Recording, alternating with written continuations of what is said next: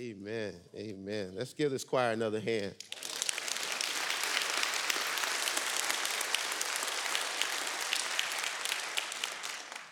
Amen. We thank God for giving us another opportunity to worship him today in spirit and in truth. Uh, we thank him for uh, the presence of his Holy Spirit, because without his, without his Spirit, we would not be able to sing. We would not be able to pray, uh, to worship him. So we thank God for the presence of his Holy Spirit that empowers us uh, to encourage one another and to love one another. Amen. Bless you, brother. Amen. Now, Pastor George has been doing a great job on this series called Simple Christmas. And we know that during this time of the year, sometimes it can be a very dark time, because uh, the family members that used to be with us that are no longer with us anymore. Uh, so it can be a very dark time as well as a happy time. And sometimes we have to live with that tension and just uh, lean into the memories that we have of those who have gone on before us. But also we have to lean into the fact that uh, Jesus wrapped himself in human flesh and became one of us uh, so that we uh, could have a right to the tree of life and be born again. And so we cherish that and we worship because of that. We worship him. And today we're going to look at uh, the title, uh, Presence Over Presence. Amen. And uh, we're going to look at uh, Luke chapter five, verses twenty-seven through thirty-two. And I ask that you will stand and we will read this together. It's on page eight thirty-seven in your pew Bibles. Now let us read together. After this, he went out and saw a tax collector named Levi sitting at the tax booth. And he said to him, "Follow me." And he got up, left everything, and followed him. And Levi gave a great banquet for him in his house, and there was a large crowd of tax collectors and others sitting at the table with them. The Pharisees and the scribes were complaining to his disciples, saying, "Why do you eat and drink with tax collectors and sinners?" Jesus answered, "Those who are well have no need of a physician, but those who are sick. I have come to call not the righteous, but sinners to repentance." Amen. You may be seated. This is the word of the Lord. Amen. The grass withers, the flower fades, but the word of our Lord lasts forever. Presence over presence. While walking through the airport and waiting for a connecting flight, I noticed how much we depend on our mobile devices to stay connected to one another as well as the world. I observed many people walking around the airport terminal searching for a power source to recharge their mobile devices. I noticed that eighty percent of the people sitting around me were either on their cell phone or tablet. They were caught up in the rapture of a virtual world as they sat and gazed into the virtual window of their mobile devices. As I watched and observed this behavior, I began to think about it from a spiritual perspective. It dawned on me that just as we seek to recharge our cell phones and our laptops and our tablets, that and by trying to find a power source to plug into, that how much more should we seek to recharge our spiritual lives?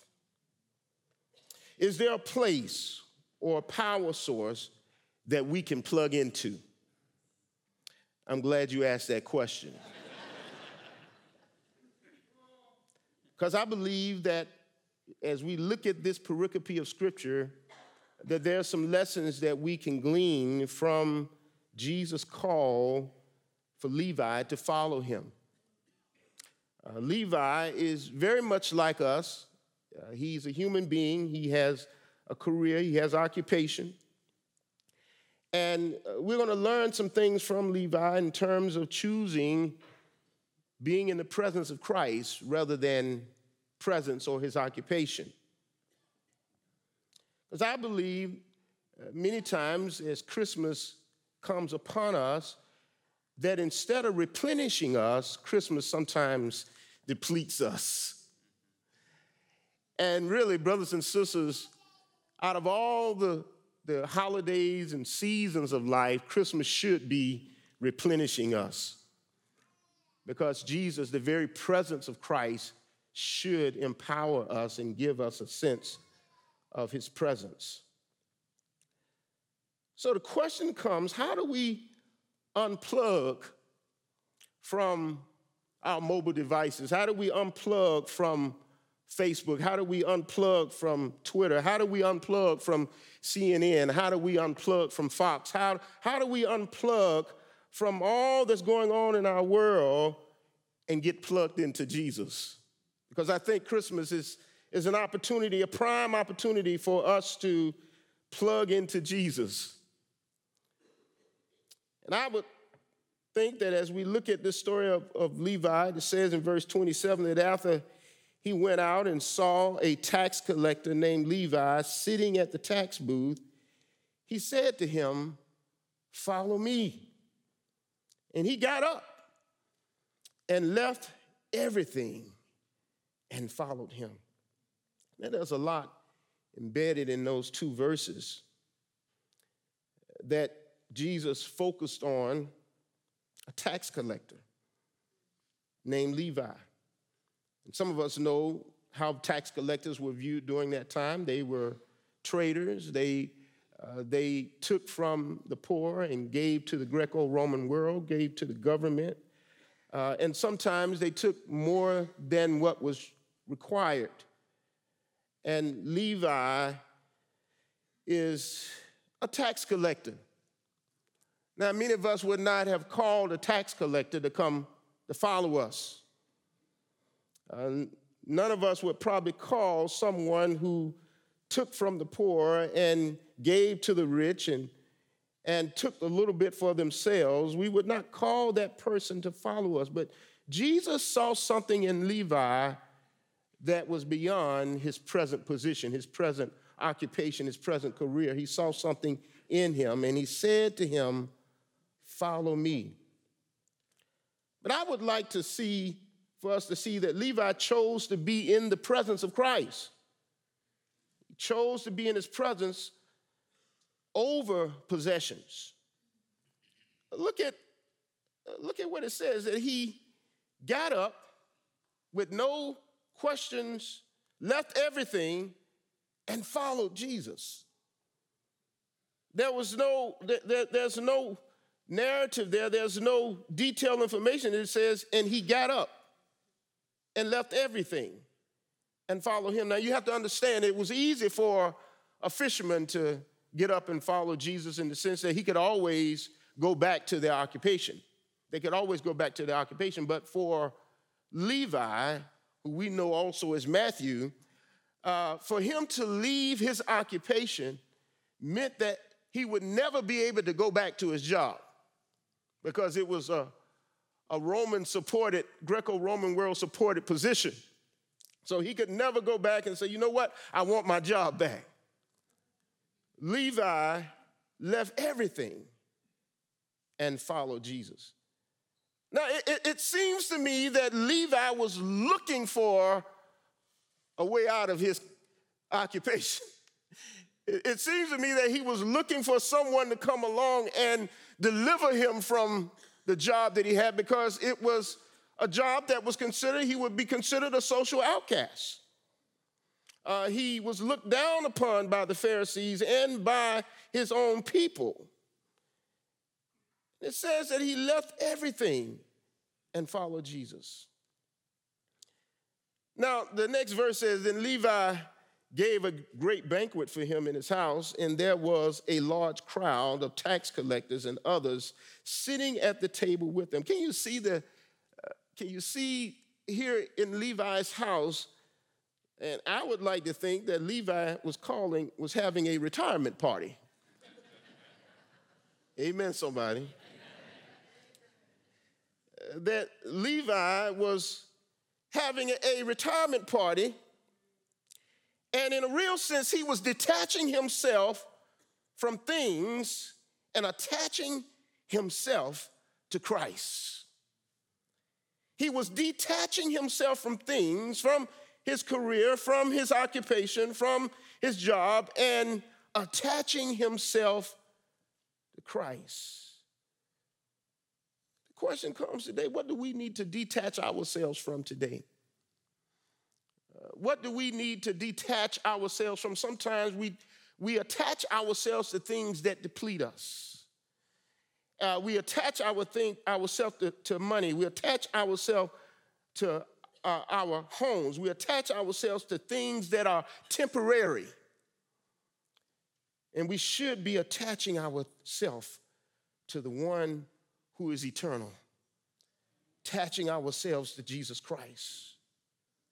This is what Levi did. Now, now I'm not, I'm not suggesting that you leave your job unless God says for you to leave your, leave your job.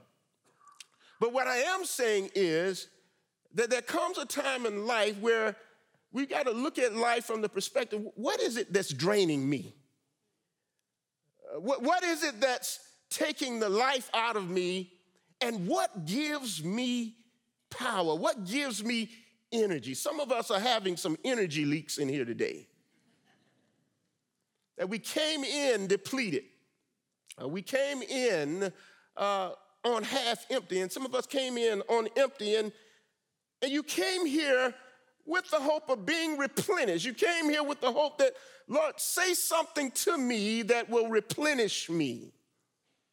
I think Levi was tired of living with the tension of being a, a social outcast, of being looked down upon by his own people and being used by the Greco-Roman world uh, to take from his own people and to give to the Romans.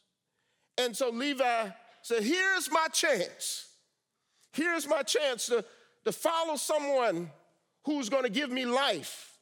Here's my chance to follow someone who's going to give me energy. Here's my chance uh, to attach myself to someone who will replenish me.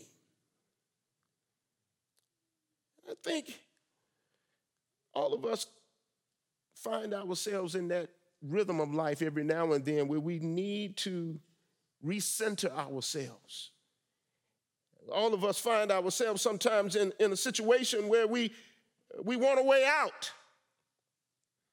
Sometimes the, the way out that we choose is not the right way. The, right, the way out is to attach ourselves to the Savior, the one who gives us power, the one who gives us strength, the one who gives us energy. Levi chose to be in the presence of Christ over his possessions, over his occupation. But also I want us to look at this passage and notice that there, here's Levi, here's the Pharisees, and then there's Jesus. Now, you're always going to have some critics. You're always going to have some haters. It says the Pharisees and their scribes were complaining to his disciples, saying, why do you eat and drink with tax collectors and sinners? We have to understand that the Pharisees, here they are, because sometimes, sometimes people are present in your life and they deplete you. You know, there are two types of people in your life. There are replenishers and there are depleters. Amen, somebody. And sometimes uh, th- those depleters, every time they come your way, they're asking for something. They want something. They want to borrow something. But never giving anything of themselves to you, anticipating any of your needs. But replenishers, they come into our lives to encourage us, to pour into us, to give us a sense of hope, to make us feel better. We, we need to surround ourselves with more replenishers than we do have depleters. And I think every time the Pharisees showed up, they were depleting Jesus, they were trying to deplete Jesus. They were trying to deplete his disciples. You notice the Pharisees weren't talking to Jesus. They're instigating. They, they, they're going to his disciples to divide and, and conquer. So they're going to his disciples and asking, why do you eat and drink with tax collectors and sinners? I would like to think, you know, when we think about Christmas, and I like the way one writer, one writer put it. He talks about Christmas and how we, what's the reason? Why do we wrap gifts? And he says this, I don't understand, and I certainly don't understand paying folks to wrap them. Amen. Trust me, the person you are giving a gift to is not interested in your wrapping. Now, they may placate you by noticing the wrapping and telling you how pretty the bow looks. But in the end, they are going to tear it open. Wrapping paper and all the accompanying accessories are a camouflage that disguises what people are really interested in. We get all hyped and, and geeked when we see people wrap well. They drive a well-wrapped car. They live in a well-wrapped neighborhood. They work in a well-wrapped job. They wear re- well-wrapped clothes. And they have well-wrapped money. But God wants to know what the wrapping is covering. He's interested in knowing what's on the inside. And the Pharisees, they were, they were real, well wrapped. They had the nice garments on. They were well wrapped. They seemed to be all together. But I would venture to say today that I'd be, rather be wrapped up in Jesus than to be wrapped up in things. So the question comes today, what are you wrapped up in? Are you wrapped up in your home? Are you wrapped up in your car? Are you wrapped up in your job? Are you wrapped up in your education? God never intended us to wrap ourselves up in things that objectify us. God wants us to be wrapped up in his son. That's what Christmas is all about. He wants us to be wrapped up in him. And if you're wrapped up in anything other than Jesus, you're engaging in idolatry. God wants us to be wrapped up in his son, and I'd rather that we be wrapped up in Jesus than wrapped up in things, things that don't last. The Pharisees, they were wrapped up in their religious education. They were wrapped up in the Mosaic law, which they looked at it as an end in itself, and it should have been a means to an end. It was pointing them to the Savior, yet they did not recognize who Jesus was. Brothers and sisters, let us not be Pharisaic in our approach to life. Not, let us not be legalistic. Let us not be wrapped up in any ideology. We must be committed to being wrapped up in Jesus and all that he is. Amen? Amen. But also, I want us to see here in this text, we, we, we've learned a little bit about Levi. We've learned something about the Pharisees, but then the, the, the Pharisees asked this question, why do you eat and drink with tax collectors and sinners?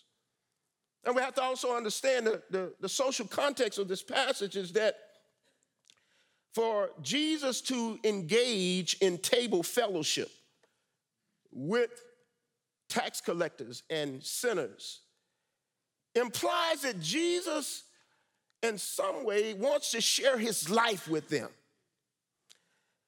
For Jesus to engage in table fellowship means that he's, he has accepted them. And so the Pharisees are beginning to judge Jesus because they notice that there's a pattern in Jesus' life, that he's always fellowshipping with the people who are ostracized, who are marginalized, with people who, who, who the Pharisees would never venture to have table fellowship with. Here we see, especially in Luke's gospel, we see this constant pattern of Jesus engaging in table fellowship, breaking bread with those who are marginalized. And so the Pharisees asked this question, why do you eat and drink with tax collectors and sinners? This question was asked of the disciples. They didn't, they didn't respond. But Jesus responded for him. He says, those who are well have no need of a physician, but those who are sick. The Pharisees did not realize that they were sick. They did not realize that they needed a physician. They did not realize that Jesus came to die for them. They did not realize, they, they, felt, they felt like they were well because they had, uh, they were taking religious pills. They, they, they, they didn't think that they, they didn't think that they were sick because they had been on a regular Mosaic diet.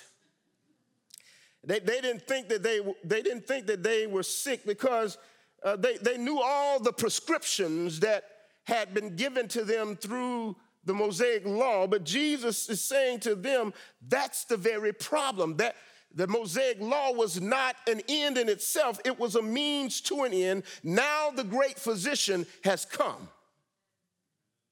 Everyone who has come before Jesus were just practitioners. They were just practitioners. And Jesus said, no, I am the great physician. Jesus says, I have come. Call not the righteous, but sinners to repentance. I have come not to call the righteous. You call yourself righteous. What I love about Jesus is Jesus practiced the ministry of presence. In other words, he, he believed in being visibly present in the lives of those whom he loved and ministered to. When Jesus called Levi to follow him, he was really saying, I'm making a commitment to love you and be present in your life until you look like me. And brothers and sisters, in a real sense, Advent is all about God being present in our lives. God the Father wrapped his Son in human flesh to be all there for sinful humanity. I like the way Jim Elliott said it. He says, wherever you are, be all there. Live to the hilt every situation you believe to be the will of God. And these words really express the very essence of the ministry of Jesus Christ. That wherever we find Jesus in the Gospels, he's all there.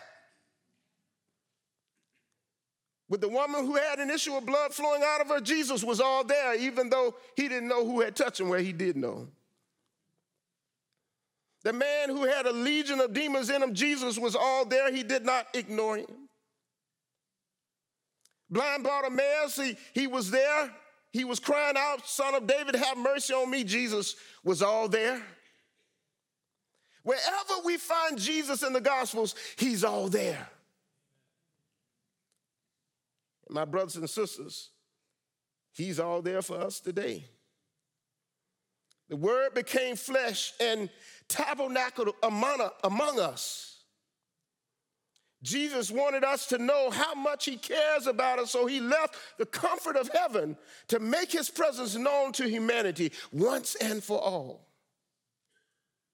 Jesus was there, was all there for the poor, the sick, the tax collectors, the sinners, the marginalized of society. He also told his disciples that he would never leave them nor forsake them. So he is all there for us even today. And in a real sense, Advent is a call for us to be all there. To be all there means to be present. And people need your presence more than they need your presence. You are a present to the people around you. And so, brothers and sisters, let us unplug ourselves from those things that take us away from our family, take us away from our friends. I know sometimes we think that the technology that we have, and if that's all you have, I understand that. But brothers and sisters, Understand this, people need to feel your touch. They need to see your smile. They need to see your presence. Your presence needs to be made known. I'm so glad that Jesus didn't text us. I'm so glad that Jesus didn't have a, a Facebook page where he shared all of his thoughts and feelings and frustrations. But he came down, wrapped himself in human flesh, and became one of us. Your family and friends need you to unplug yourself from things, from Facebook, Instagram, Twitter, Snapchat, texting.